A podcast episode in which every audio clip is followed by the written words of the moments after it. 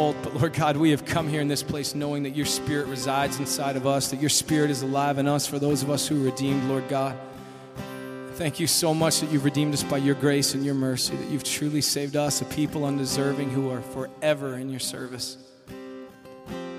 Lord God, if you don't ever give us a, another blessing in our lives, what you did through Jesus Christ is enough.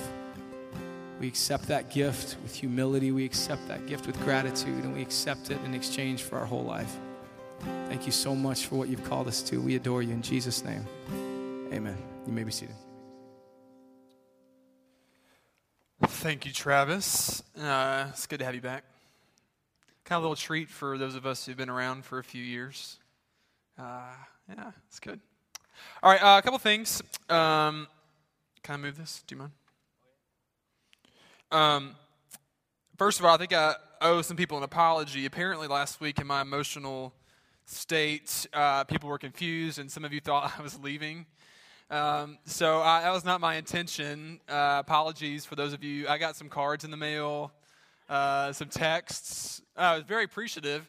Uh, it's kind of like one of those things where you attend your own funeral. You know, people what people will say about you if uh, they attended your funeral. Kind of the same kind of thing. People were, I guess, beating the, the punch, as it were. Uh, and telling me how thankful they were. So, thank you for all those people who did. I'm not leaving, uh, to my knowledge. So, thank you for being concerned. It was just uh, a momentary emotional moment on my part, so I apologize. A couple of things before we begin today. Uh, we have some mission opportunities I need to inform you about so you can think about whether or not you'd like to join us. And then the first one is this Saturday. We're going back to boys and girls country, and we need some guys help us. I think we got girls covered. Is that right, James? Girls are covered. We need like four or five guys. So if you guys are interested in helping on Saturday evening, with Boys and Girls Country, please see James right there. Wave your hand. Say, see James right after the service tonight. Uh, secondly, we are planning another trip to Corpus to go help out an apartment complex there. We're going to meet right after the service tonight. Glenn, right back there in this back room behind us. If you'd be interested in going the first weekend in August to help with that trip to Corpus, meet back there after the service tonight. Um, it'll be a Friday to a Sunday, so you won't have to miss any work. It'll just be a really cool experience to go and love on some kids for a little bit. Finally, we're going to go back to Scotland in October, October 18th to the 25th. We'll have a meeting two weeks from tonight for anyone who's interested in going. Um, I know it's not a holiday or anything, but pretty much all of you have to take vacation anyway to go because you're adults now. Uh, not that the college students aren't. I love you. Uh, you're an adult in a different way. You just don't have an adult job per se. Um, some of you may do, and you're working your way through. I just won't dig myself out of that hole. Anyway, you know what I mean. Uh, if you are interested in going to Scotland with us, uh, two weeks from tonight, we'll meet back there to discuss it again, October 7th, uh, 18th to the 25th. If you want to write those dates down and begin planning for them. All right, everybody good? Okay, we're going to continue our study tonight uh, entitled Jesus is Better, in which we uh, look at Old Testament kind of figures and characters and see how they are simply precursors or foreshadow a more complete work in the person and work of Jesus. Again, we're affirming as our main statement throughout this entire series that the entirety of the Bible is about Jesus. The whole Bible is about Jesus. Even the Old Testament is about Jesus. And some of you may say, well, Jared, Jesus isn't in the Old Testament. And you would be wrong because he is. He is from Genesis to Revelation the focal point, the subject matter, the main character of the Bible. He is the great protagonist. It's a good English literature term. It means main character. You should use it at a party sometime.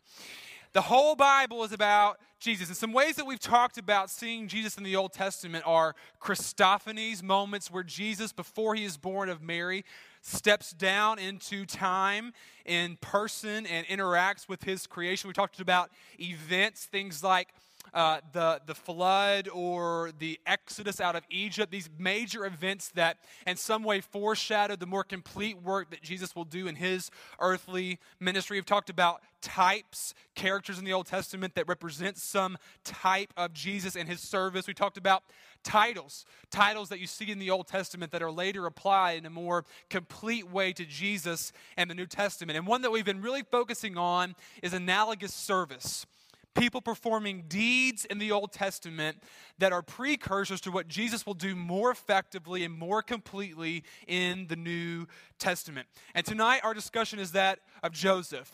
And our contention is that Jesus comes as the true and better Joseph. I don't simply mean here that Jesus Christ Superstar is a better musical than Andrew Lloyd Webber's Joseph and the Amazing Technicolor Dreamcoat. Oh, and sorry, it bombed. it was a valiant try. I thought it was funny. Anyway, no, we mean that Jesus, the person, is better and a more complete version of what Joseph did in the Old Testament. And to kind of give us a, a framework to go on tonight, I want to look at some major points quickly of Joseph's life, kind of couple them with Jesus' life, and then dig down more deeply into the text in Genesis tonight. Joseph, when we look at his, his story, was abandoned and betrayed yet used his favor and authority that he gained over his life not for revenge, but for redemption and restoration. And certainly the same is true in the life of Jesus, but in a greater way, Jesus, having been abandoned by all of creation, makes ultimate provision for restoration with his supreme authority and invites all who are separated in hostility to be reconciled in love. Pretty cool ideas. It's the heart of the gospel, really. So let's look at the life of Joseph for a second. If you will, turn with me to Genesis chapter 37. And we'll encounter Joseph really for the first time in the Bible and read at least the beginning of his account in Genesis 37. We'll begin in verse 3.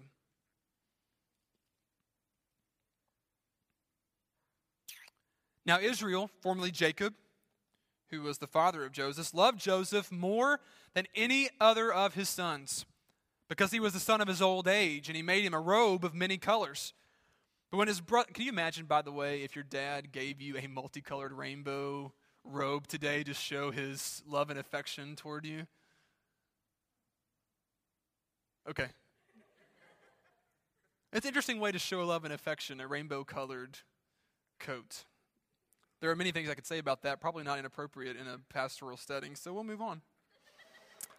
Verse 4 but when his brothers saw that their father loved him more than all of his brothers, they hated him and could not speak peacefully to him. Now Joseph had a dream, and when he told it to his brothers, to make matters worse, they hated him even more. He said to him, Hear this dream that I have dreamed. Behold, we were binding sheaves in the field, and behold, my sheep arose and stood upright. And behold, your sheaves gathered around it and bowed down to my sheaf. His brothers said to him, Are you indeed to reign over us? Or are you indeed to rule over us? So they hated him even more for his dreams and for his words. Then he dreamed another dream. Seems like a lot of musicals tonight. It sounds like cats. I dreamed another dream and told it to his brothers and said, Behold, I have dreamed another dream. Behold, the sun, the moon, and 11 stars were bowing down to me. But when he told it to his father and to his brothers, his fathers rebuked him and said to him, What is this dream that you have dreamed? Shall I and your mother and your brothers indeed come to bow ourselves to the ground before you? And his brothers were jealous of him, but his father kept this saying in mind. Now his brothers went to pasture their father's flock near Shechem. And Israel said to Joseph, Are, your, are not your brothers pasturing the flock at Shechem? Come, I will send you to them. And he said to them, Here I am. So he, so he said to him, Go, now see if it is well with your brothers and with the flock, and bring me word. So he sent him from the valley of Hebron, and he came to Shechem. And a man found him wandering in the fields. And the man asked him, What are you seeking? I'm seeking my brothers, he said. Tell me, please, where are they pasturing the flock? And the man said, They have gone away, for I have heard them say, Let us go to Dothan. So Jesus went after his brothers and found them at Dothan. They saw him from afar, and before he came to them, they, could, they conspired against him to kill him. They said to one another, Here comes this dreamer. Come now, let us kill him and throw him in one of the pits. Then he will say that a fierce animal has devoured him, and we will say that it, uh, we will see what will become of his dreams. But when Reuben heard it, he rescued him out of their hands, saying, Let us not take his life. And Reuben said to them, Shed no blood.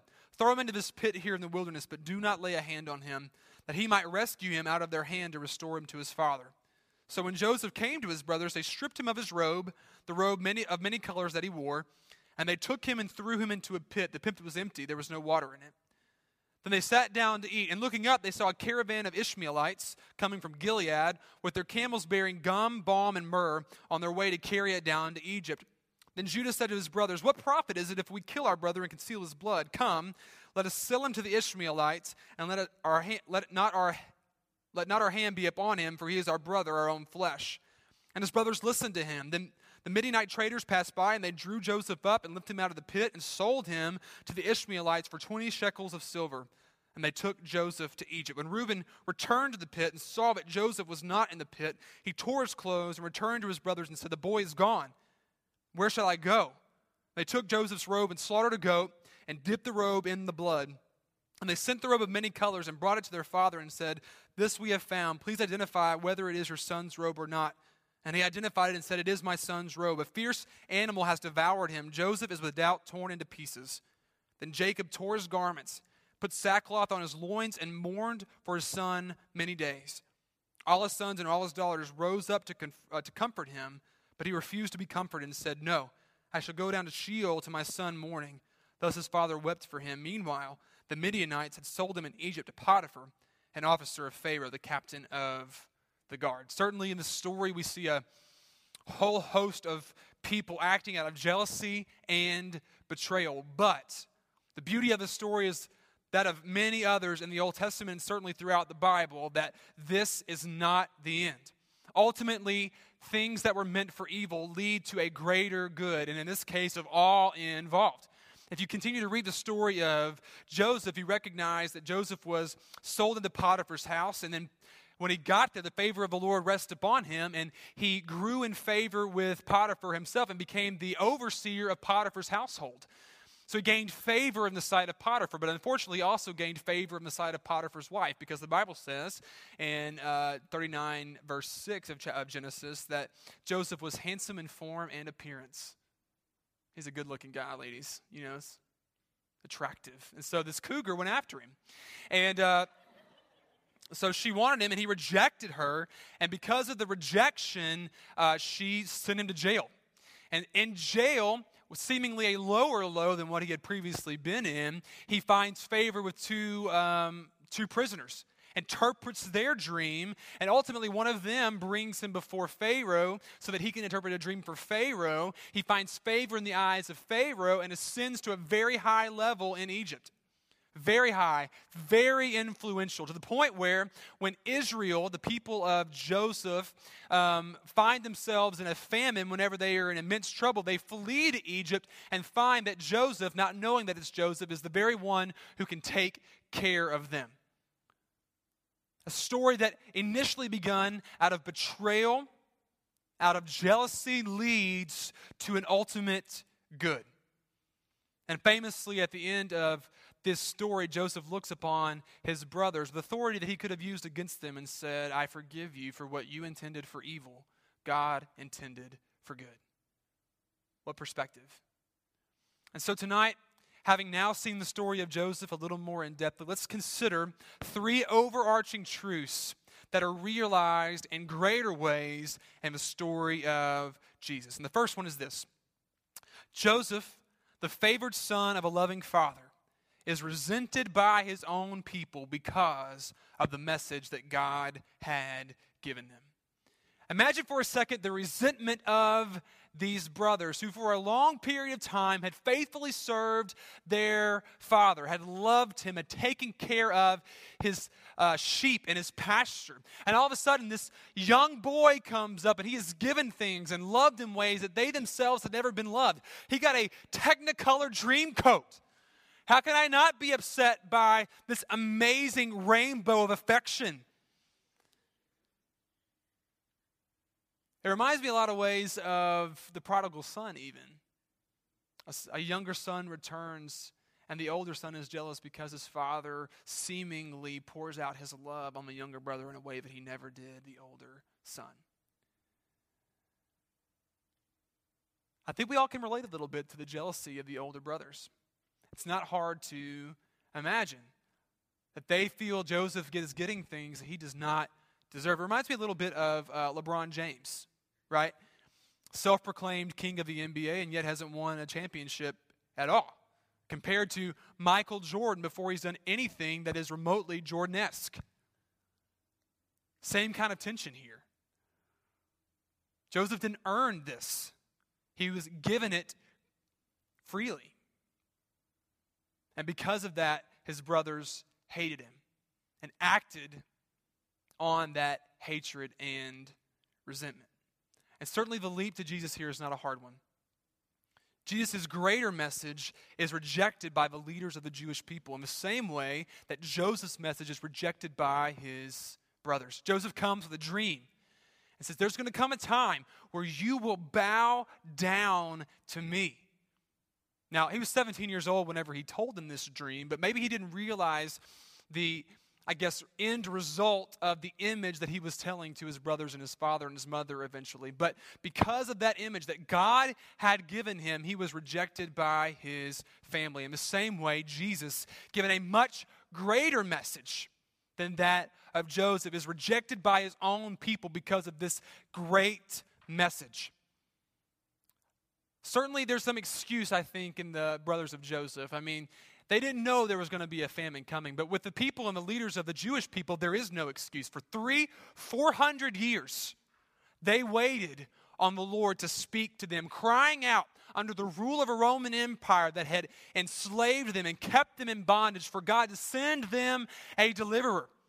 They have a whole host of books that point to the fact that God will send them a Messiah. And then when Jesus shows up, the fulfillment of all of these prophecies and says to them in Luke chapter 4 that I am the Messiah you have been waiting on. I am the fulfillment of the prophecy in Isaiah 61 in Luke 4. I am the fulfillment of everything that you have been longing for. You've been crying out to the Lord, and God has not turned a deaf ear to you. For here I am, Emmanuel, God with you and they look Jesus in the face, the fulfillment of every longing they've ever had as a Jewish people, and they reject him because it threatens their authority. It threatens their position with the Lord. Here, the Jewish leaders, they're supposed to be the ones who are cared for most by God. They're supposed to be the ones looked to with authority and love and reverence. And here comes this guy, this Nazarite, son of Joseph, son of Mary. Who is he to say that we have to bow to him? Who is he to say that he will rescue us? Who is he to say that the way that we've interpreted the law is wrong? Who is he to say that we have tied up heavy loads and burdens upon these people? Who is he to say that we are not righteous?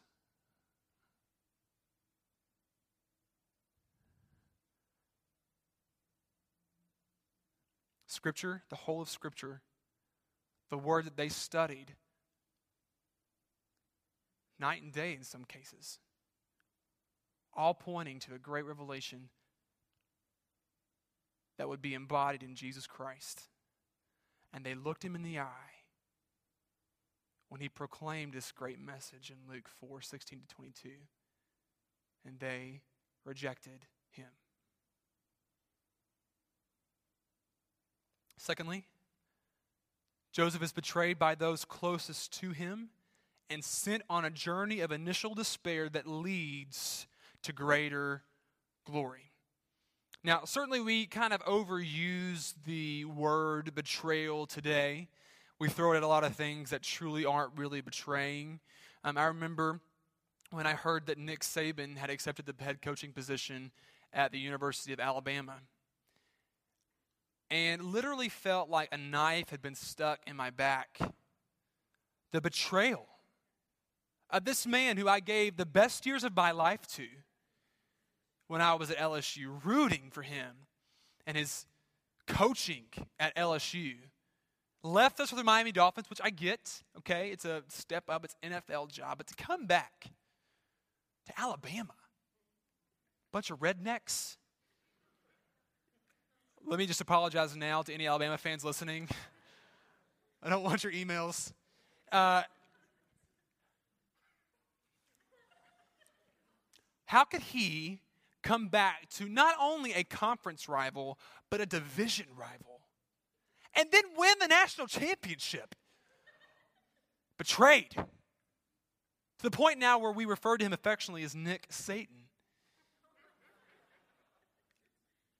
Betrayal so close to my heart. I remember American Idol this year when America betrayed me by voting off Pia Toscano. What in the world? She was light years above every other singer on that show, and America got it wrong. And in keeping with old school remnant tonight, I remember when Carrie Underwood got married to a hockey player. A hockey player. Probably has prosthetic teeth. A hockey player. Who wants to marry athletes anymore? Aren't we out of high school? Honestly? Why not pursue someone with a rapier wits and the body of a reader? That's what I say.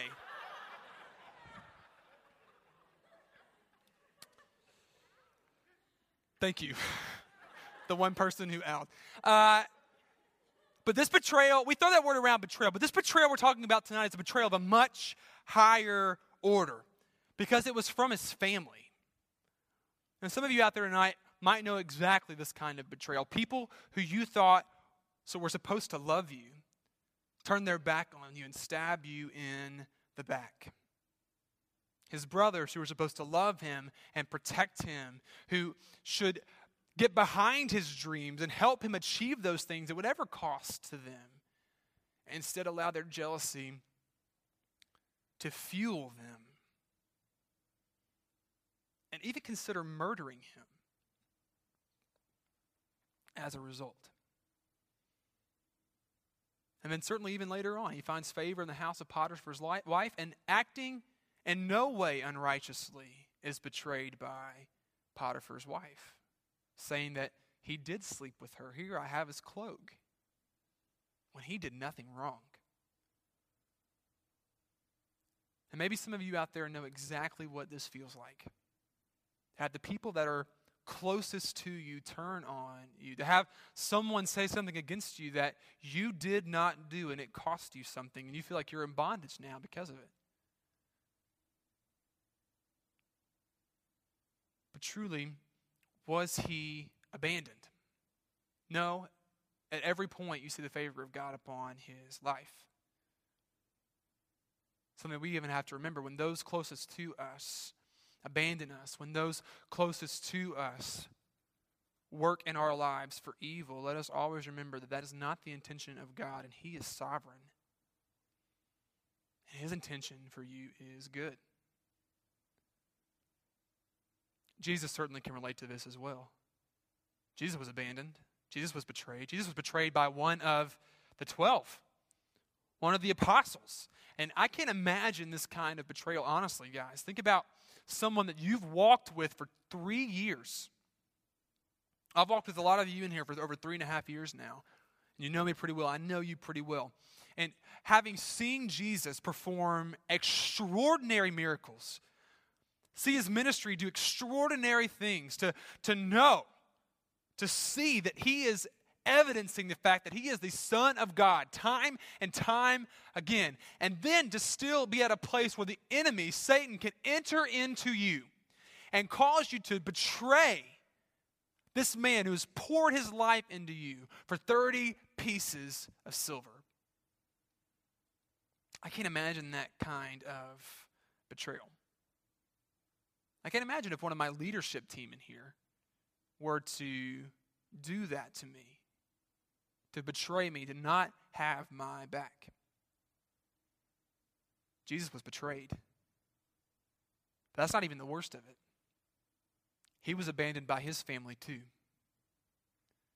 You remember, of course, in Matthew 27 46, when Jesus cries out, My God, my God, why have you forsaken me? It's an interesting question, and a lot of stuff has been written about this verse. It's not as if Jesus suddenly doesn't trust in the Lord. It's not as if for uh, the entirety of his ministry he was so focused on the Lord, and in a moment of weakness, he breaks. That's not it at all. No, Jesus never broke trust in the Lord. And it's not a separation or division of the Trinity. God the Father and God the Son are still intimately connected, but God the Father by nature turns his back on God the Son in human flesh because upon his human flesh, Jesus takes upon the full weight of our sin. He takes upon all the guilt and all the shame and all the sin, and God turns his back on his Son. In fact, Jesus, in saying that statement, is communicating the full weight of his actions upon the cross.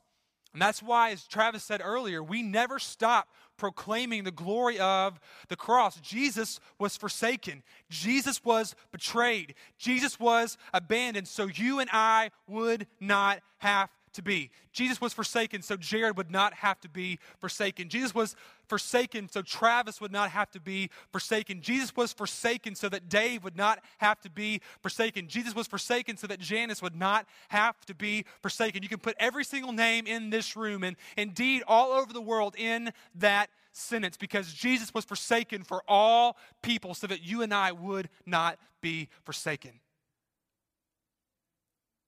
He was abandoned so you and I would not have to be abandoned. He was bruised. He was crushed so you and I would not have to be bruised or crushed.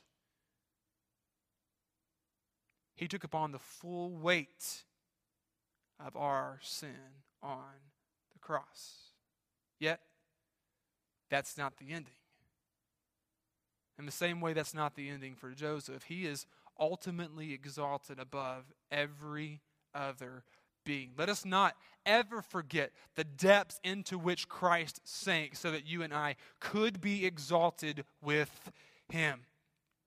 And this is the beauty of the story of the cross. The death, the grave, they are not the end. For Christ has risen, and he has been highly exalted. He has been given the name above every name. He has been given ultimate favor and has not chosen to hold that favor to himself. But as Christ is exalted, he has called the people of God around him to be exalted and share in that glorious exaltation. As Joseph's exaltation was not used for revenge, so too was Jesus' exaltation not used for revenge. It could have been. His authority, his power, he could have used to wipe us out, having abandoned him. But no, in love, in grace, and abundant mercy, he did not use his glorious place at the right hand of God for revenge, but ultimately for our provision and restoration. What a profoundly beautiful truth. Finally, Joseph embraces the favor of God and uses his exaltation not for revenge, but rather for the benefit of the very ones who betrayed him. I said a minute ago, Joseph, in the same way that Jesus could have used his power, could have used the power of the Egyptian dynasty to wipe his brothers out. When they came and bowed before him, he could have called the Egyptian guard to come and kill him. But instead of abusing his authority to get revenge, he looks upon them with compassion, knowing, having the confidence that every action taken by them was ordained by God to bring him and them to this point for the salvation of his people. What perspective? It's hard for us, isn't it? In the middle of being betrayed, in the middle of being angry, angry, in the middle of being overwhelmed by jealousy and defeat, to have that kind of perspective that God truly is sovereign. And if we have been blameless, if we have not done anything wrong, then He has ordained this for a reason. And part of our experience in those valleys, part of our experiences in those moments where we wonder where God is, is to seek Him out, to find Him,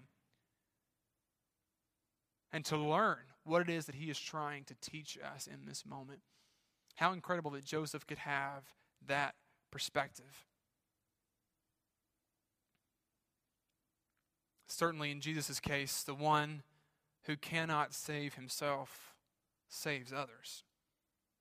It's a direct quote from a book I've referenced a couple of times by D.A. Carson called Scandalous. And if you ever want a good read on the cross and the resurrection of Jesus, I highly recommend this book.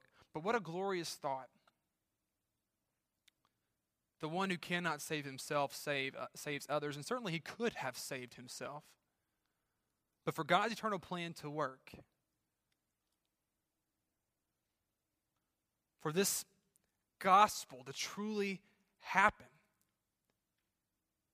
Jesus gives himself, sacrifices himself so that others can be saved. He knew, Jesus knew the calling on his life would not be easy. Praying in the Garden of Gethsemane for it to pass if it could. But yet he also knew that saving himself from this bleak future, this certain reality, would prohibit him from saving many, many others.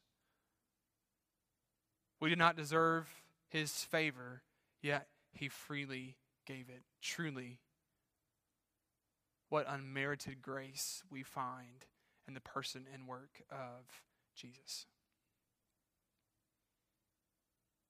Jesus did not use the exaltation for revenge, but rather to benefit the very ones who betrayed him. And my friends, do not kid yourself for a second. Every one of us in this room has betrayed our Lord and Savior Jesus Christ. We have turned to a number of other things to find satisfaction when we know that He is the only one who truly satisfied. We have committed adultery against Him, as we see in the book of Hosea. We have rejected Him for His creation, which has certainly elements of Him, but was never meant to be worshiped as Him. That is idolatry. Yet, although justly He could have poured out His wrath upon us, He looks upon us in abundant mercy and says, Not only will I create a way for you to be saved, I will give myself in order to do it. The one who cannot save himself. What a beautiful irony saves others. Jesus then truly is a true and better Joseph. How incredible that a book written thousands of years a story unfolding thousands of years before the earthly ministry of Jesus unfolds the gospel so completely and perfectly. And you're telling me this book is not inspired? What does this mean for me? Well, a couple questions. Number one Have you let a past rejection our moment of abandonment have an improper influence over your life? Could be a relationship that you thought was the one. Could be a job that you thought you had and lost. Could be a school you thought you were supposed to get into. Perhaps a more substantial relationship with a parent who abandoned you at a young age who forsook you at a young age. Could be a divorce.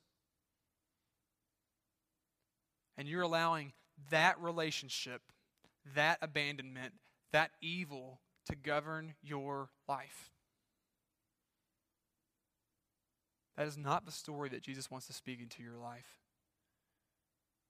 Do not live in that abandonment. Do not live in that forsakenness because Jesus took all of that for he was abandoned so you wouldn't have to live in abandonment. He was forsaken so you would not have to be forsaken. Come underneath his beautiful, wondrous cross and find hope, and find meaning, and find purpose, and recognize that God can use that evil in your life for his greater good if you let him.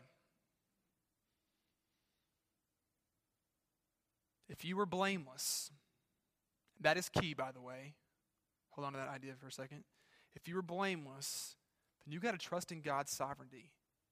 There's a bigger thing going on here. Now, let me also say this. Some of you guys have done stupid stuff my own life, done stupid stuff.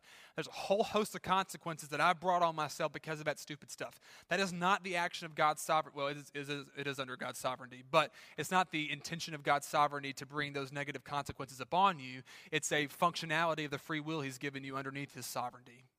Right? So, uh, you brought that mess upon yourself, okay? So don't give credit to God for a mess that you created. Deal with the consequences, learn from them, and move on. But if you have arrived at a place where people are acting against you, they're speaking against you, and you have been blameless, upright, and righteous, recognize that God can be teaching you something through this experience that ultimately will lead you into a better position to glorify Him and represent Christ. Number two, are you willing to be rejected as Jesus was for His message? Is a bigger discussion for us. You know, we are evangelists by calling. We are called to go out and proclaim the good news of Jesus. And yet, as many times as I get up here and say that that is our calling, the apprehension never lessens for us to go out and proclaim the good news of Jesus Christ. And ultimately, it says something about what you believe in the Lord. If you are concerned about His favor, if you are concerned about his opinion of you more than the favor of man and your opinion of your coworkers, then you will proclaim the good news of Jesus. But if you're more concerned about the opinion of someone who's drinking coffee beside you who you'll never see again, then you won't. But I want you to remember that momentary small rejection, possible rejection, you never know if it will be a rejection. But that fear that you allow govern your life is an old master. And let us not forget how much Jesus overcame for us. How much he was rejected, how much he was ridiculed, how much he was abandoned. Don't we owe him a little bit more than that?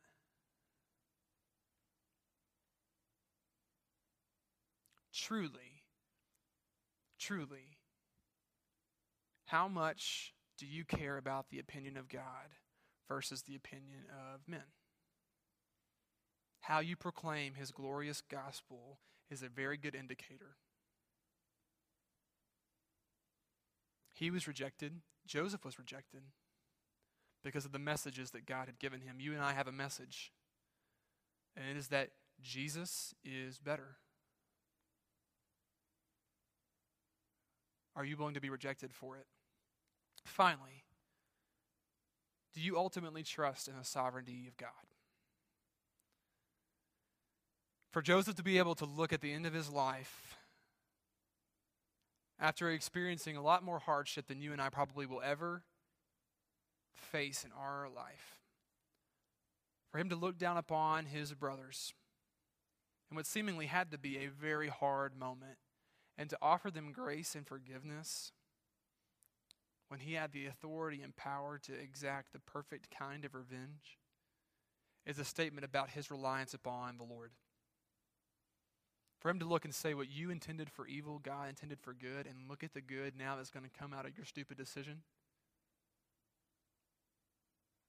is a statement about how he trusts the sovereignty of God. And think about in your life for a second. Think about all the small things that happen every day that you and I complain about. I can't believe this guy cut me off in traffic.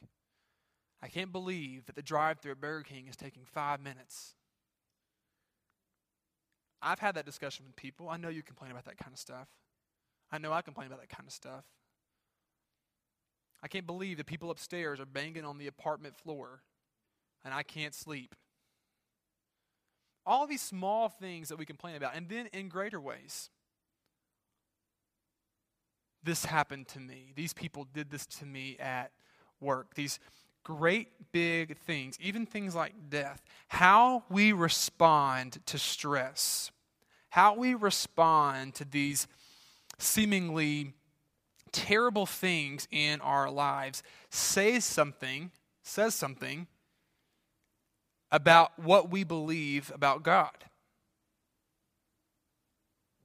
That's why Paul writes in Thessalonians that we can't grieve like people who have no hope because we do have a hope. And when someone dies, we don't become emotionally distraught. Certainly, we are upset about it, but we recognize that God has a bigger plan.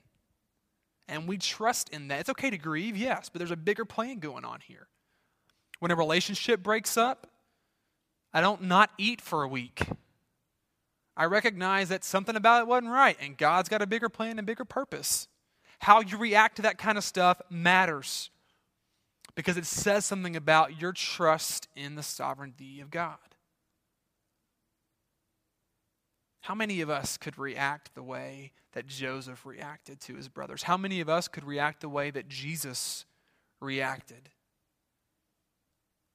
having been abandoned and called to save the very ones who murdered him? And did it.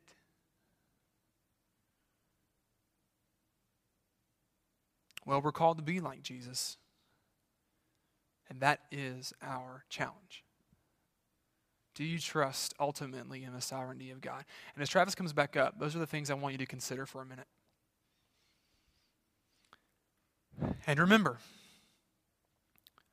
you can't act that way without Jesus Christ in your life.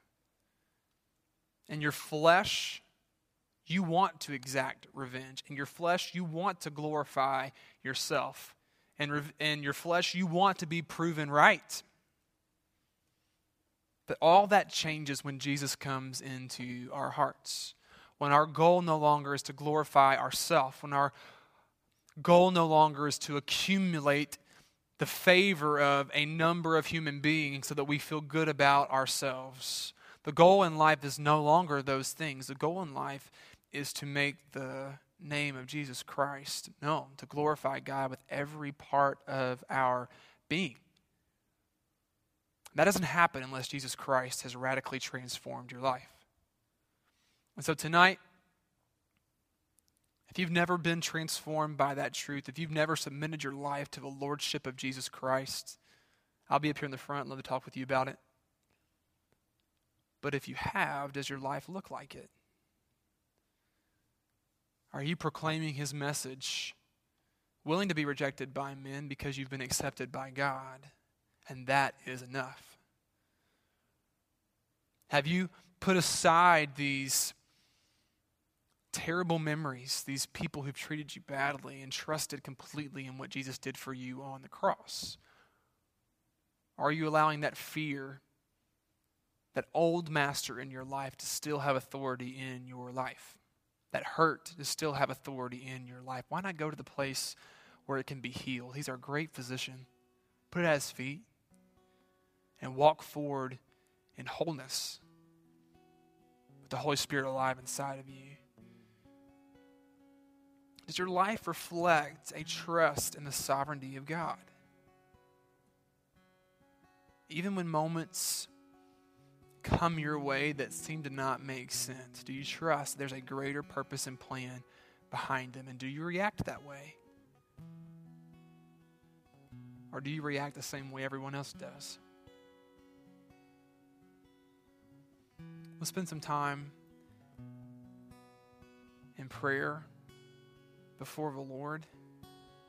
And then for those of us who are ready and able, I challenge you to stand and proclaim the love that you have for a God who is worthy, who, even though you rejected him, even though you abandoned him, even though you sold him out, looked upon you with grace, with unmerited favor, and said, I am enough for you. I am your provision. I am your Savior. I am your Redeemer. I am your reconciler. Come into my family and be made new. Incredible. Father, I pray you would move among us truly, if there's someone here who has never fully grasped the truth of your gospel, I pray they would see that you are better. And although you were rejected by us, you were forsaken on our behalf, you love us just the same and are calling us